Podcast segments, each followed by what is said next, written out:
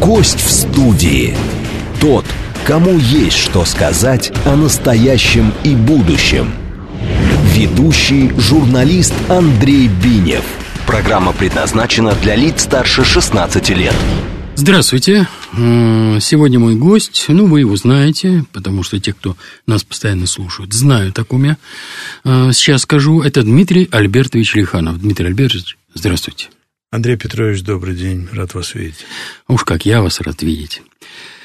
Но я очень мало о вас расскажу, потому что вообще-то вас, конечно, знают. Но, тем не менее, я считаю, что это нужно представить, потому что те, кто, может быть, не слышали вас в нашем эфире, где-то это было месяца полтора назад, то они все-таки, наверное, заинтересованы в том, чтобы знать, с кем мы разговариваем. Дмитрий Альбертович – журналист и писатель.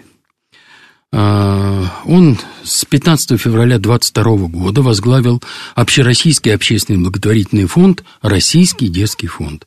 Он же является председателем Общероссийского общественно-государственной организации «Фонд защиты детей». В 21 году он написал роман «Звезда и крест». С этим романом и с впечатлениями моими об этом романе он был у нас здесь в эфире тогда.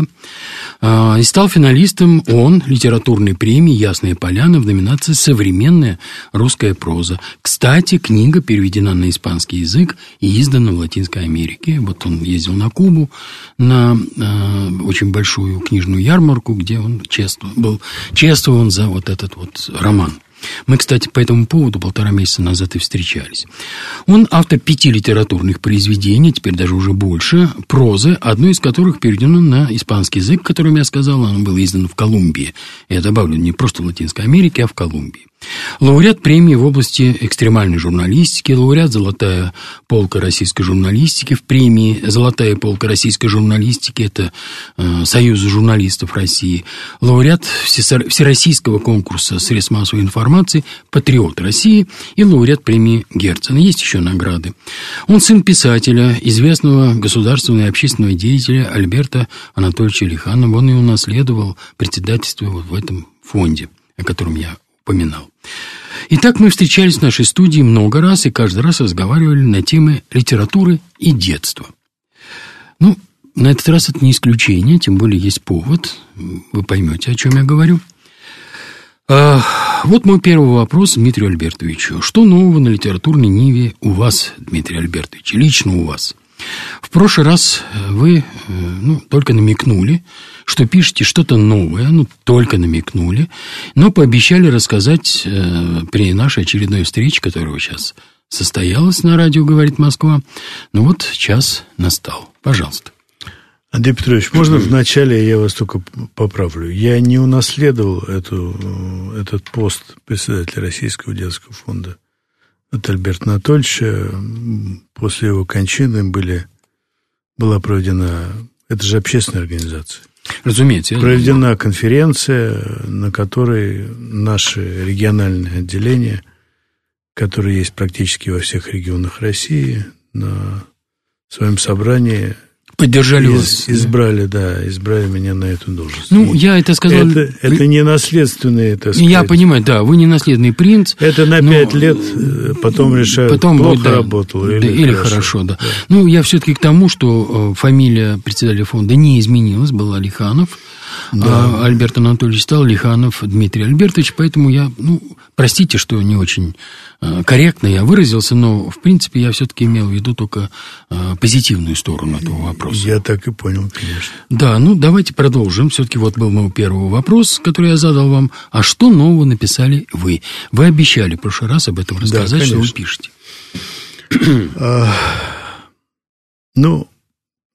Проблема в том, что вообще после того, как я возглавил фонд, после кончины отца, писать стал я меньше.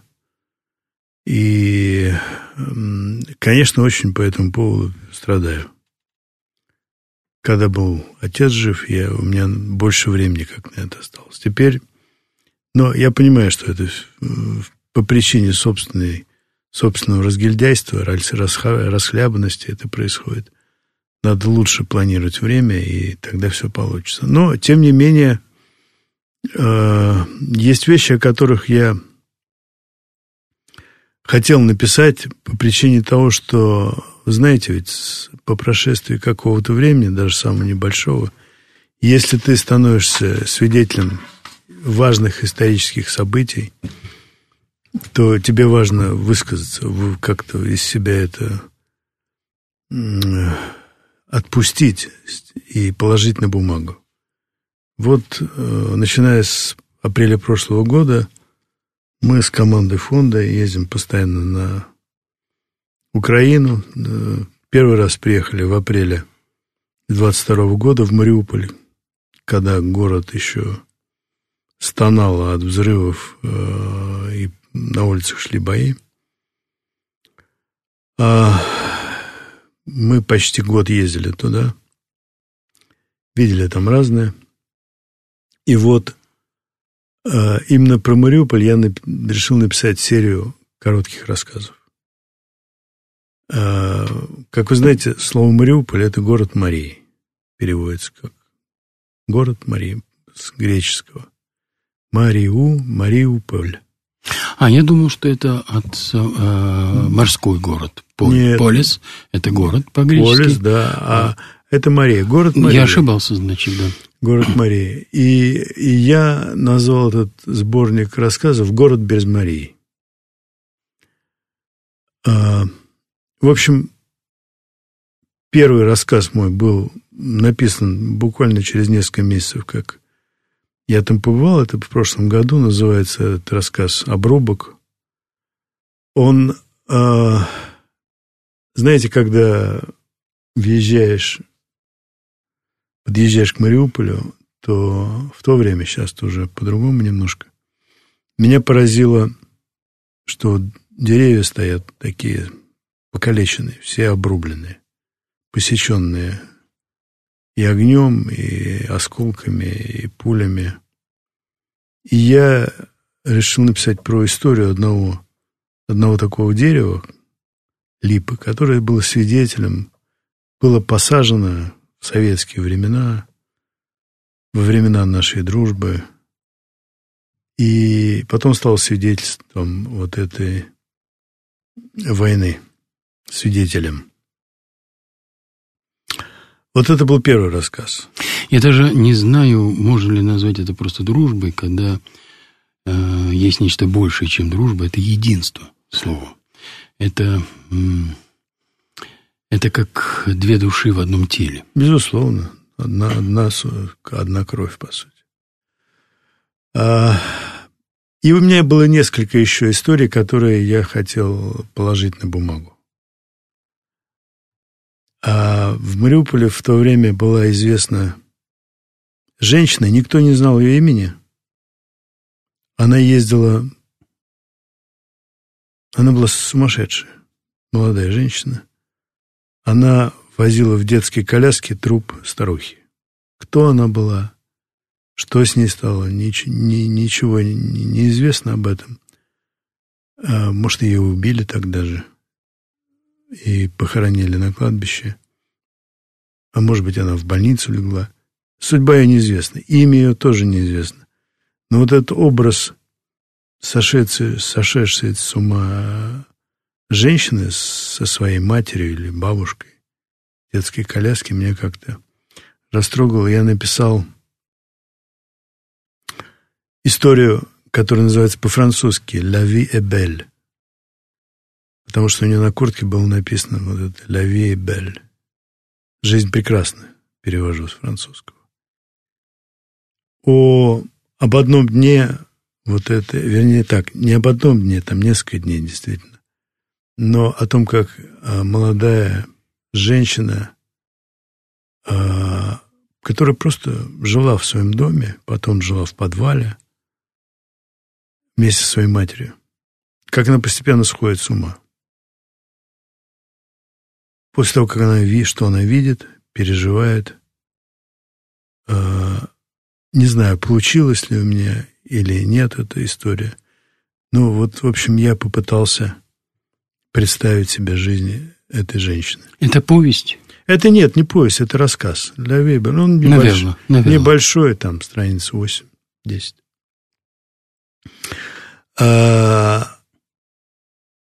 Просто там во дворе валялось огромное количество убитых людей, она их всех закапывала в яме. Это история другой женщины, с которой я встречался, и о которой сейчас я расскажу. И третий рассказ, он такой, как бы, немножко даже журналистский, потому что идет от первого лица повествования. История, я ее много раз повторял, о девочке, которую мы встретили в районе Азовстали, вернее, о девочке, мальчике, ее бабушке, которые жили в разбитом совершенно квартале, который сейчас снесли уже совсем подчистую. И я их встретил тогда, это было конец апреля 22-го года. Что с ними, тоже не знаю. И я тогда рассказывал, по-моему, и нашим радиослушателям, что меня просто до слез потрясла ее фраза, когда мы принесли конфеты им, какую-то еду. И она сказала, вот мне мама такое покупала, а когда я сказал, что ну вот, бери твое. И она мне сказала, после войны съем. И вот об этом. Называется она «Скажи, Господи». Рассказ. Это третий. Третий, да. Значит, первый как называется? «Обрубок». «Обрубок», второй? «Жизнь». «La vie est belle». «La vie est belle», да, французская, да. И «Скажи, да. Господи». Да. Угу. Вот, я их... Один был опубликован. «Скажи, Господи», третий рассказ. Да. Значит... Они все небольшие, по 8. Небольшие, нет. «Обрубок» был опубликован в нашем «Современнике». «Скажи, Господи» опубликован. Вот у фонда есть издательство, и там издается журнал «Путеводная звезда». Вот майский наш номер, мы, редактор этого журнала, замечательный писатель Ира Краева, она предложила такой вариант: взять мои военные повести и Альберта Анатольевича и соединить их в одном номере. И вот этот рассказ был в том числе там опубликован. А «La vie est belle» не был еще опубликован, но я отправил его тоже в наш «Современник». Будем ждать, наверное, опубликуют. Надеюсь. Ну вот я слышал о том, что вы неоднократно бывали в зоне боевых действий. Хотел вас попросить поделиться впечатлениями. Хотя я понимаю, насколько вот этот мой вопрос может показаться, простите, неуместным, особенно после вашего рассказа, о ваших рассказах. Хотя бы в связи со столь нейтральным словом, как впечатление, о ваших впечатлениях. Но, надеюсь, и вы, и слушатели поймут мой интерес правильно. Пожалуйста, расскажите о ваших впечатлениях. Ну, где-то месяц назад, чуть больше, мы вернулись из очередной нашей поездки. Ездили мы, как делаем весь этот год, в Луганскую область. И на этот раз мы были в 3 местах. Это, непосредственно сам Луганск. Потом наш подшефный город Северодонецк. Город Лисичанск и такое новое направление Сватовское. Но там мы ездили не по делам фонда, а уже, так сказать, это была личная моя просьба. Мы съездили там к одному моему товарищу. Он, кстати говоря, бывший руководитель Владимирского отделения Российского детского фонда, впоследствии уполномоченный по правам ребенка Владимирской области, а ныне боец медсанбата. Ему за 50. Назовите его. Возможно, зовут его Геннадий Прохорычев, конечно, возможно. Зовут его Гена Прохорычев. У него... Он многодетный папа. Ему 54, по-моему, года. И вот он ушел добровольцем на фронт и служит в медсанбате психологом. И я к нему доехал на рубежи. И посмотрел, как он живет. Конечно, он был очень рад. Не ожидал, что я приеду. доберусь. Дорога там ужасная, отвратительная. Кроме того, везде стоят блокпосты, и неудобство для гражданского человека в том, что 2 раза в сутки обновляется пароль для проезда. Так что, если ты к 6 часам не выехал оттуда, то ты уже не знаешь пароль, потому что пароль дают с утра. На выезд тоже. На вход и на въезд. Угу. И на выезд, и на выезд. А обратно мы не знали пароля, поэтому мы спешили до 6 проехать блокпосты основные. Но суть не в этом, а в том, что, ну, вот я посмотрел, как живет медсанбат, как трудится в крови, в соплях, в гное, в боли, в радости. В слезах. В слезах, конечно. Но война, что делать?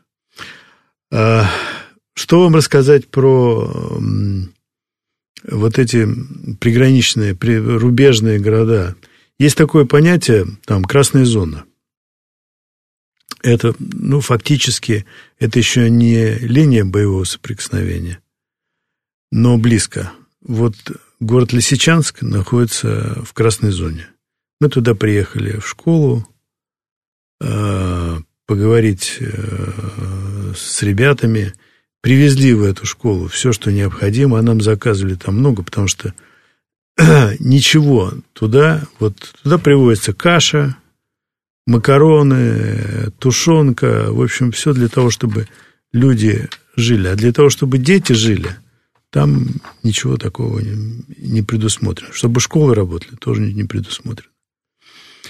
Вот. И мы привезли все для того, чтобы оборудовать эти школы. Я очень благодарен издательству «Просвещение», которое по нашему запросу подготовило все, что местные школы у нас просили. Это в Северодонецке и в Лисичанске. Северодонецк мы весь закрыли необходимыми атласами, пособиями школьными. В общем, все, что для того, чтобы учить детей, у них есть теперь. С гордостью говорю, что мы это сделали за 1 раз. В Лисичанске тоже привозим, но ситуация там, конечно, гораздо сложнее. Вот нас встречал там мэр этого города по имени Михалыч. На него несколько раз покушались. У него нету места постоянного пребывания, потому что отслеживается его пребывание, сливается на ту сторону. И, ну, я уже сказал, что были несколько покушений. Веселый мужик, украинец, советский человек с флагом ходит, советский. Вы имеете в виду флаг на плече? На плече. Вот вы показали свое плечо, поэтому да. То есть он не в руках носит флаг, нет, а на нем просто шеврон. Вот, шеврон, да. И при этом ему страшно трудно. Вот с нами там телевидение ездило, Первый канал. И к Михалычу подходит какая-то дама и начинает его костерить. Ты там ничего не делаешь. И мы тоже слышали, что там на него многие местные жители, ну, по-нашему говоря, наезжают. В обиде они на него. В обиде. То, что он не может, так сказать, по их мнению, организовать жизнь в городе нормально. А он мне говорит, я ничего не могу сделать, потому что красная зона. Я ни строителей не могу привезти, ни технику, ни бензин подвезти, ничего. Я связан. У него вообще должность расстрельная у этого мужика. Но он там работает, что-то вершит, там, людям помогает все равно. И люди, конечно... А люди недовольны, понимаешь? Ну, люди часто недовольны, потому что, ну, во-первых, они не всегда все понимают до конца, во-вторых, безусловно, у каждого своя точка зрения и свой взгляд, а в-третьих, каждый пытается поставить себя на место даже героя и сказать, я бы был герой покруче. Mm-hmm. Вот, это тоже, так сказать, такой вполне приемлемая с психологической точки зрения вещь. И, наконец, последнее – это отчаяние, общее отчаяние у людей. Безусловно. Поэтому тут очень трудно судить их, понимаете? Вот одна история, которую я хотел бы рассказать. И, в общем, я не знаю, может быть, меня кто-то осудит даже за это. Но я это в своей жизни ставлю в плюсик себе. Сейчас расскажу эту историю, потому что она на меня произвела впечатление очень сильное.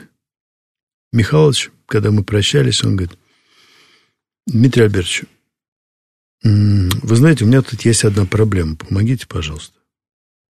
Я спрошу: да. Дело в том, что у нас тут на границе с Северодонецком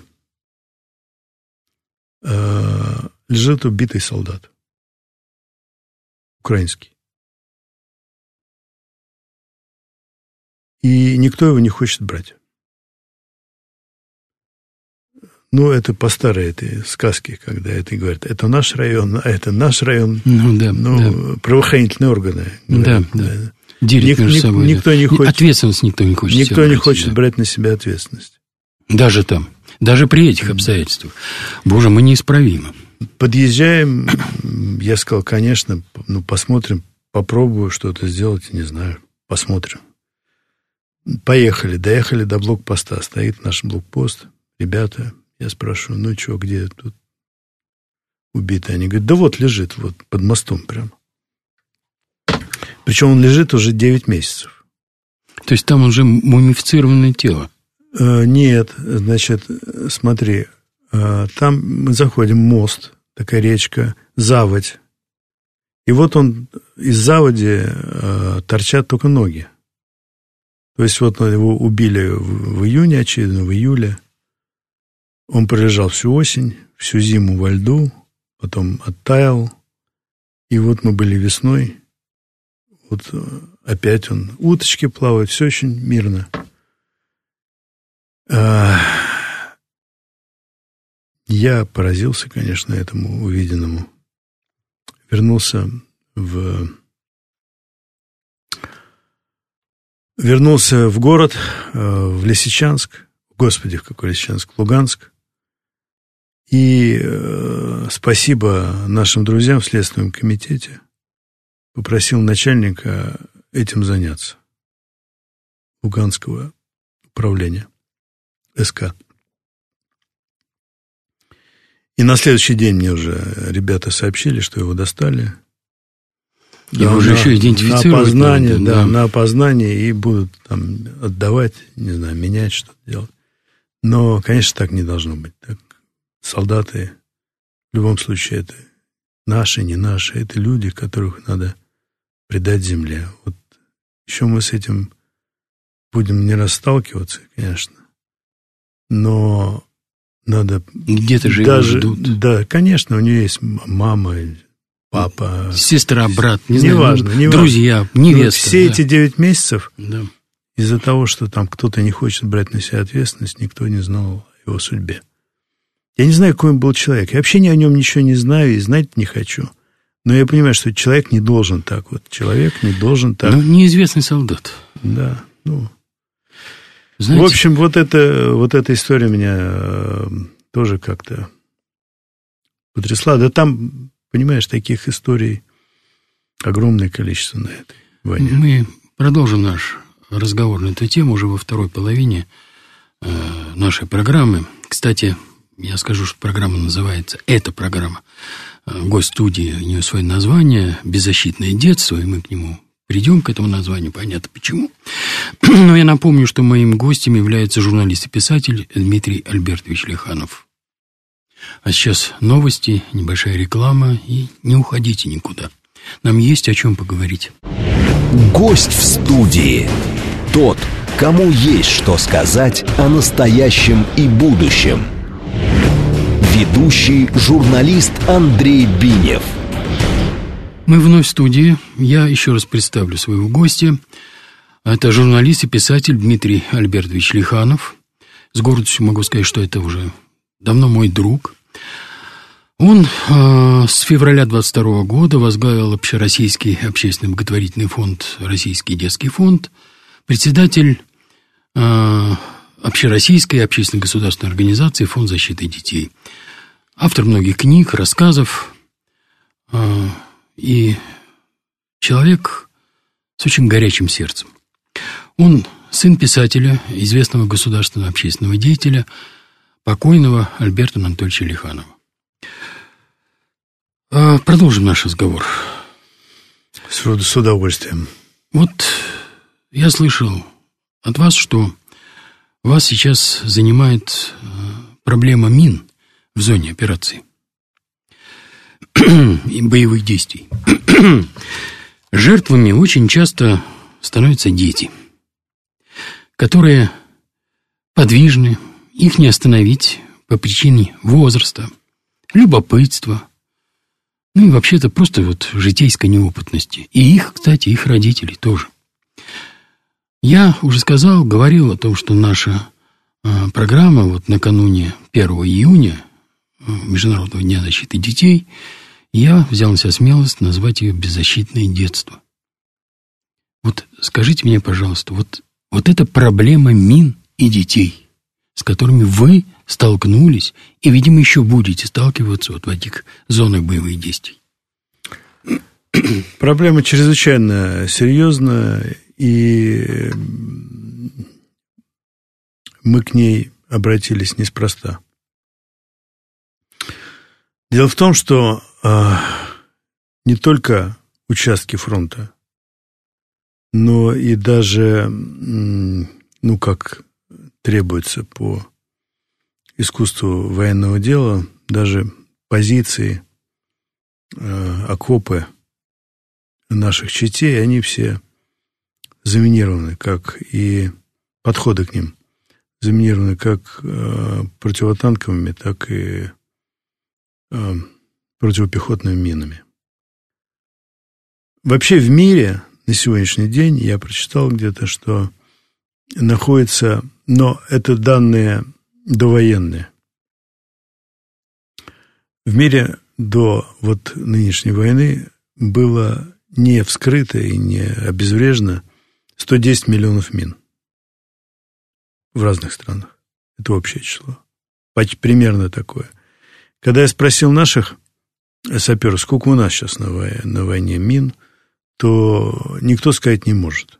Существуют, конечно, инвентарные вот эти списки, где, куда эти мины установлены были для дальнейшего разминирования. Но делается это как с той, так и с этой стороны. Поэтому полной ситуации, в общем, по количеству того, сколько этих мин заложено сейчас и сколько они еще установят, это нет. Это происходит каждый день. Фактически минирование происходит как на полях боев, так и вокруг них постоянно. Что касается детей. Когда мы приехали в Северодонецк и в Лисичанск, мы привезли с собой специалиста по минному делу. Вообще, до этой поездки я начал говорить с этими людьми, прощупывать почву. И вот этот международный противоминный центр, который существует в Подмосковье, в Нахабино, руководство сказало, что да, это очень полезно, это нужно. Это хорошо сняло бы очень многие вопросы, такая программа. И мы решили не откладывать в долгий ящик и взяли офицера из противоминного центра в Луганске, чтобы он с нами ездил по школам и детям рассказывал про мины. И когда мы им показали первые мины, лепесток и противотанковые, спросили: ребята, кто-нибудь знает, что это такое? Они сказали: да, конечно, все знают, что это такое, что это мины, что они взрываются. Не знают, конечно, про другие вещи. Что, например, что не надо, когда ты ее увидел, лезть на ее.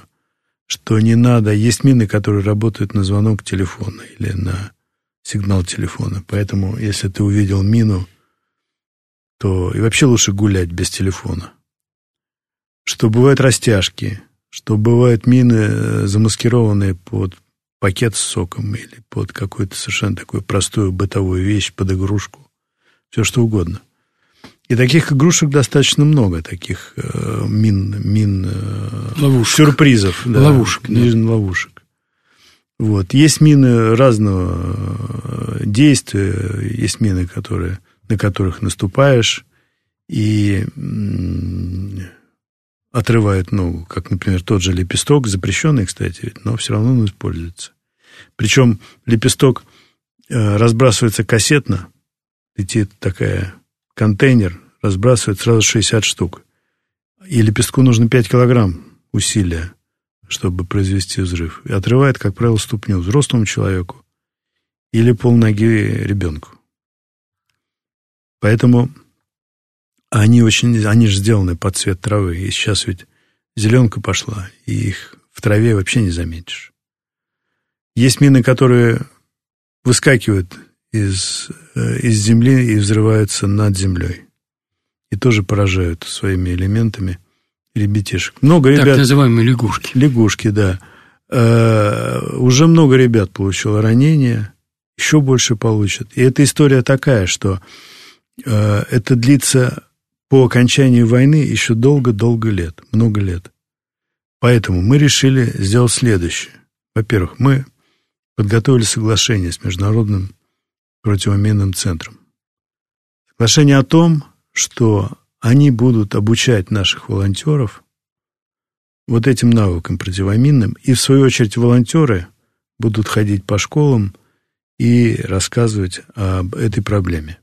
Мы хотим привлечь к этому выпускников педагогических вузов, потому что, конечно, как мы убедились уже на нашем опыте, офицеру достаточно, даже если он преподаватель, достаточно своеобразным языком рассказывает вот эту историю. Он говорит, рассказывает не как детям, да, а как офицерам.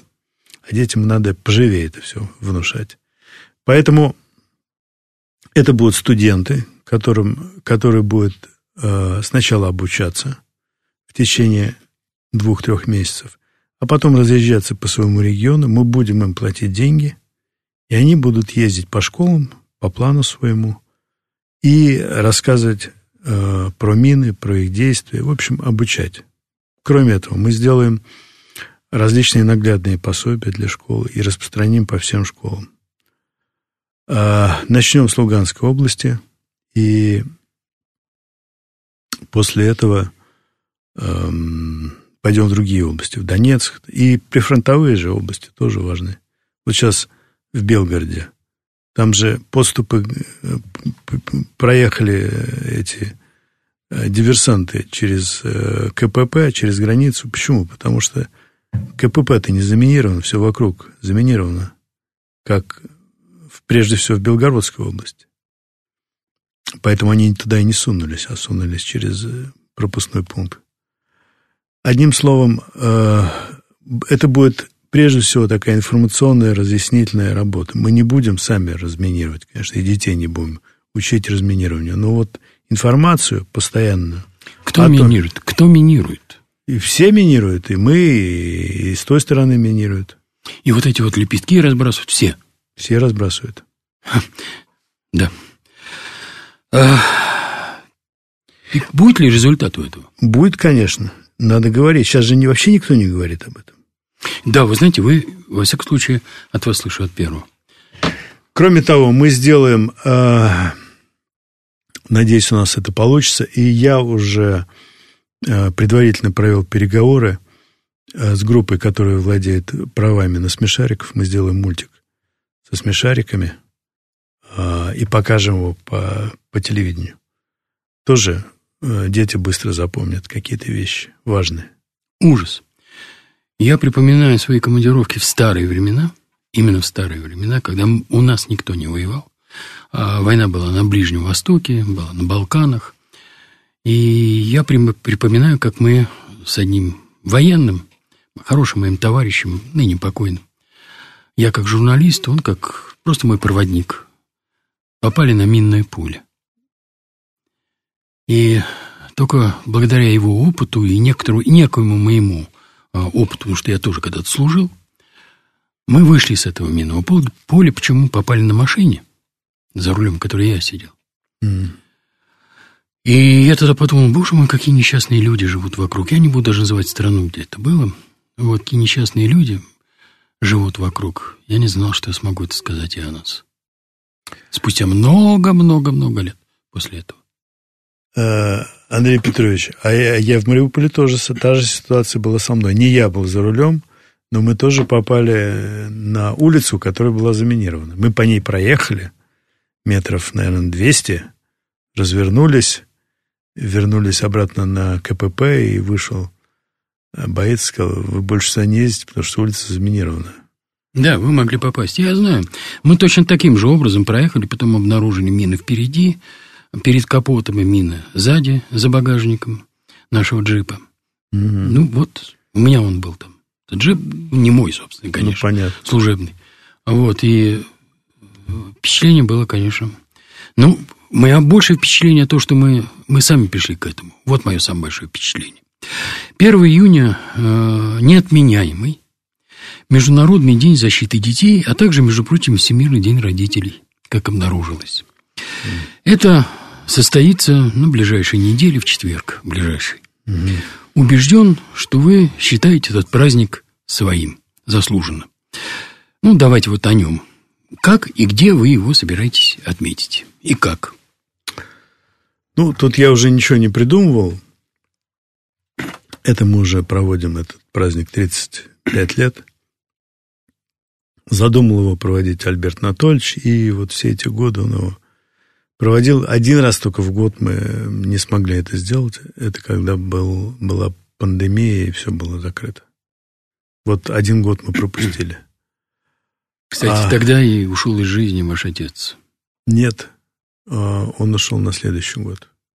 Потому что это было, по-моему, в 19-м или в 20-м. То есть он уже и в следующий год он этого не застал уже. Да, да. В 20 папа не стал в 21-м, значит, это в 22-м мы проводили уже. Но отца уже не было. Да. Сценарий один и тот же, он не меняется много лет. Мы подписываем соглашение с ведущими московскими театрами. С Большим театром? Да, в этот раз? Да? А в Большом... Нет, Большой всегда. С Большим у нас подписано соглашение на 7 лет вперед. Что 1 июня Большой всегда выделяет нам новую сцену для проведения главного как бы события. А в остальных театрах там... Я упомяну Театр Советской армии, и ЦТРА, и Губернский театр. В общем, основные московские театры, они принимают в этом участие. И мы привозим в Москву около 10 тысяч человек каждый год. Детей, только детей. Приезжают они поездами в большинстве своем, затем автобусами и реже самолетами. Вы где-то размещаете, да? Мы размещаем, заключаем договор с гостиницей «Измайлова». Все их там, их селим за их... Они платят только за дорогу, а мы за размещение и пребывание здесь, мы за все это платим. За автобусы, потому что они же не на метро передвигаются. Они все организованно едут в автобусах. Мы их кормим и тоже платим за это. Хочу сказать, что в этом году это мероприятие проходит при поддержке, в том числе и финансовой, президентского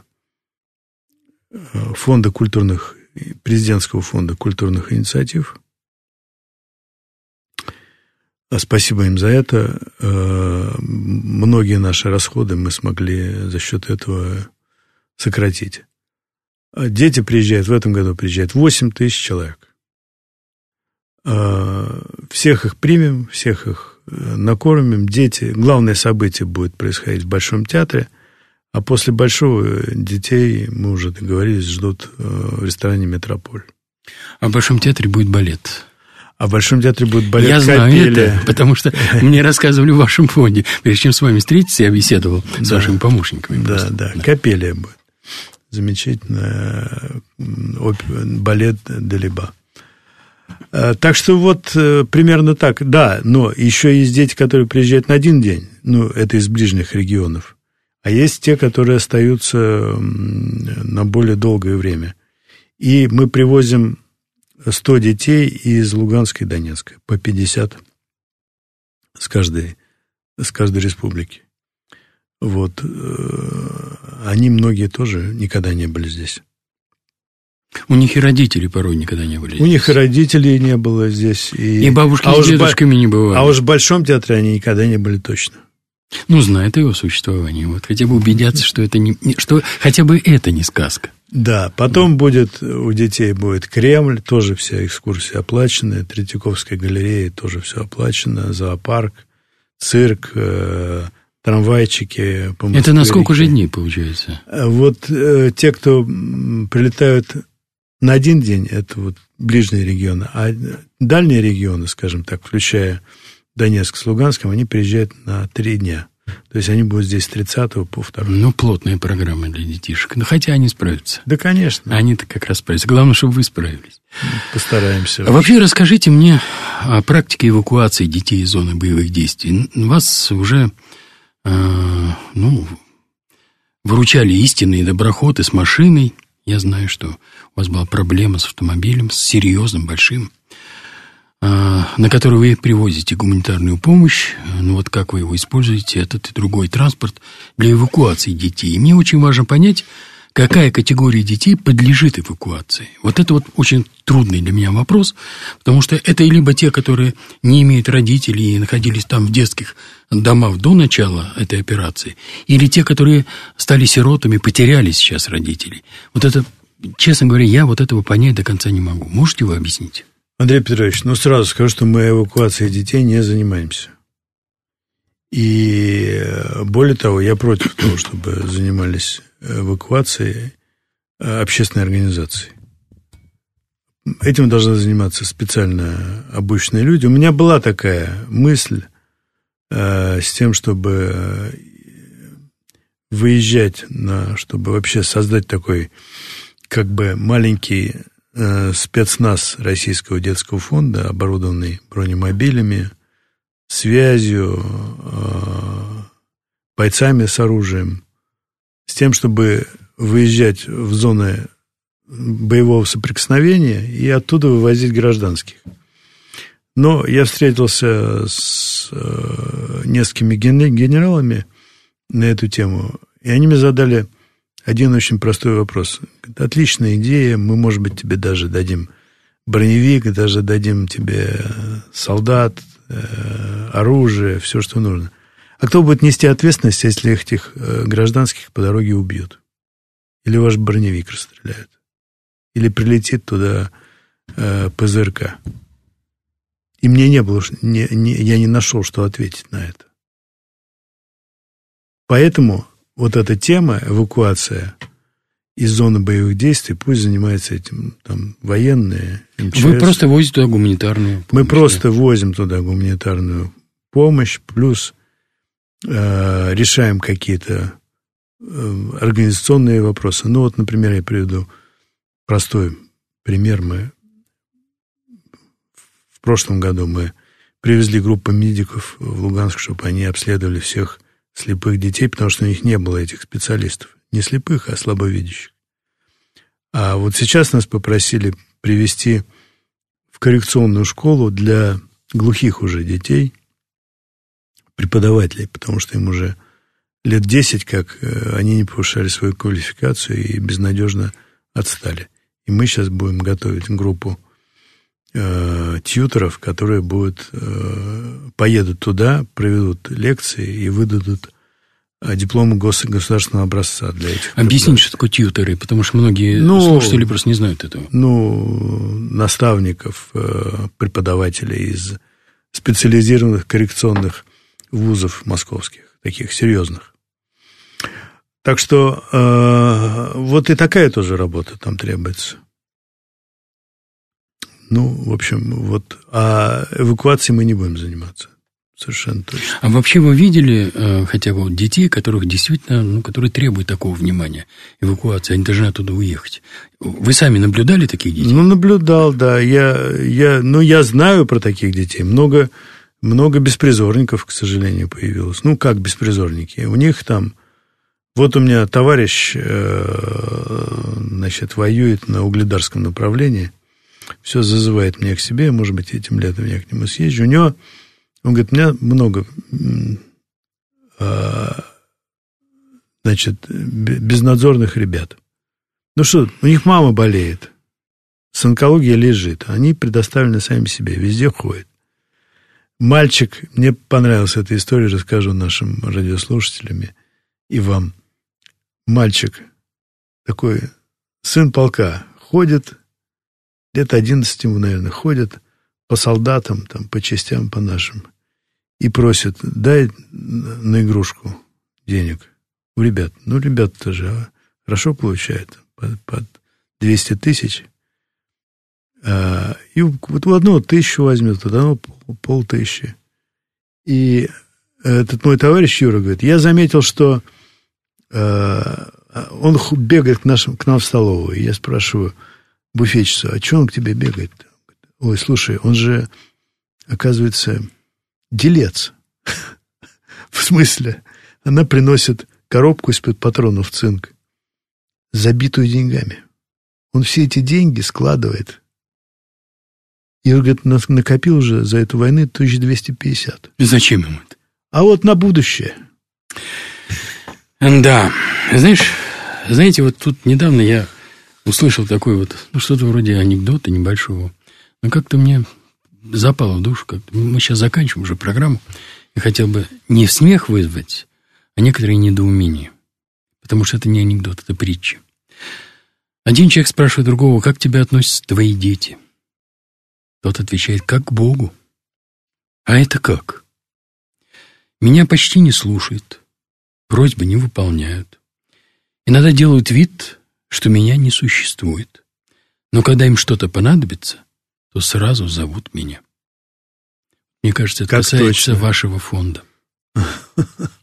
Спасибо, Андрей. Отличное сравнение, но достойно мы, я не знаю. Вы прослезились. А прослезился мой старый друг, журналист, писатель Дмитрий Альбертович Лиханов, который является главой Общероссийского общественно-благотворительного фонда «Российский детский фонд» и председателем общественной государственной организации «Фонд защиты детей». Спасибо вам, Дмитрий Альбертович, что вы нашли для нас время, и я жду вас опять у нас в студии. А программу вел Андрей Бинев. Всего вам доброго.